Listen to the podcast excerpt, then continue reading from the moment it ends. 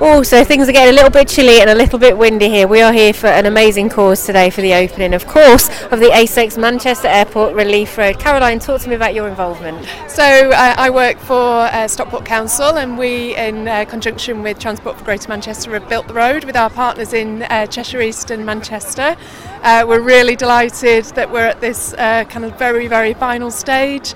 It's a major piece of engineering and construction, and we know really important for the people of South Manchester to help people get around in their daily lives.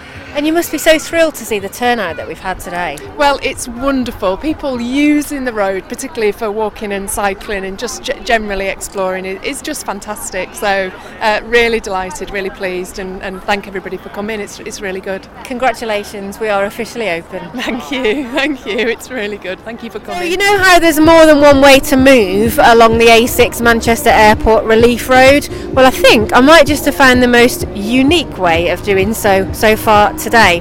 Fancy a bit of this?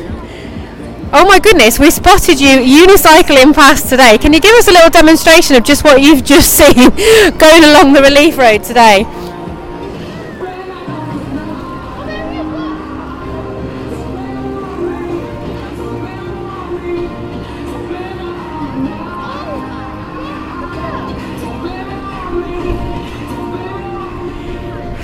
Pretty impressive, right? It take you to learn to unicycle. Probably a few months. Is that all? Um, well, I did it quite a lot because I rode about two weeks, like every single day. So Wow. it depends how much you do it for. So is it all about the strength in your core? Is it all about keeping yourself upright? Is it your legs?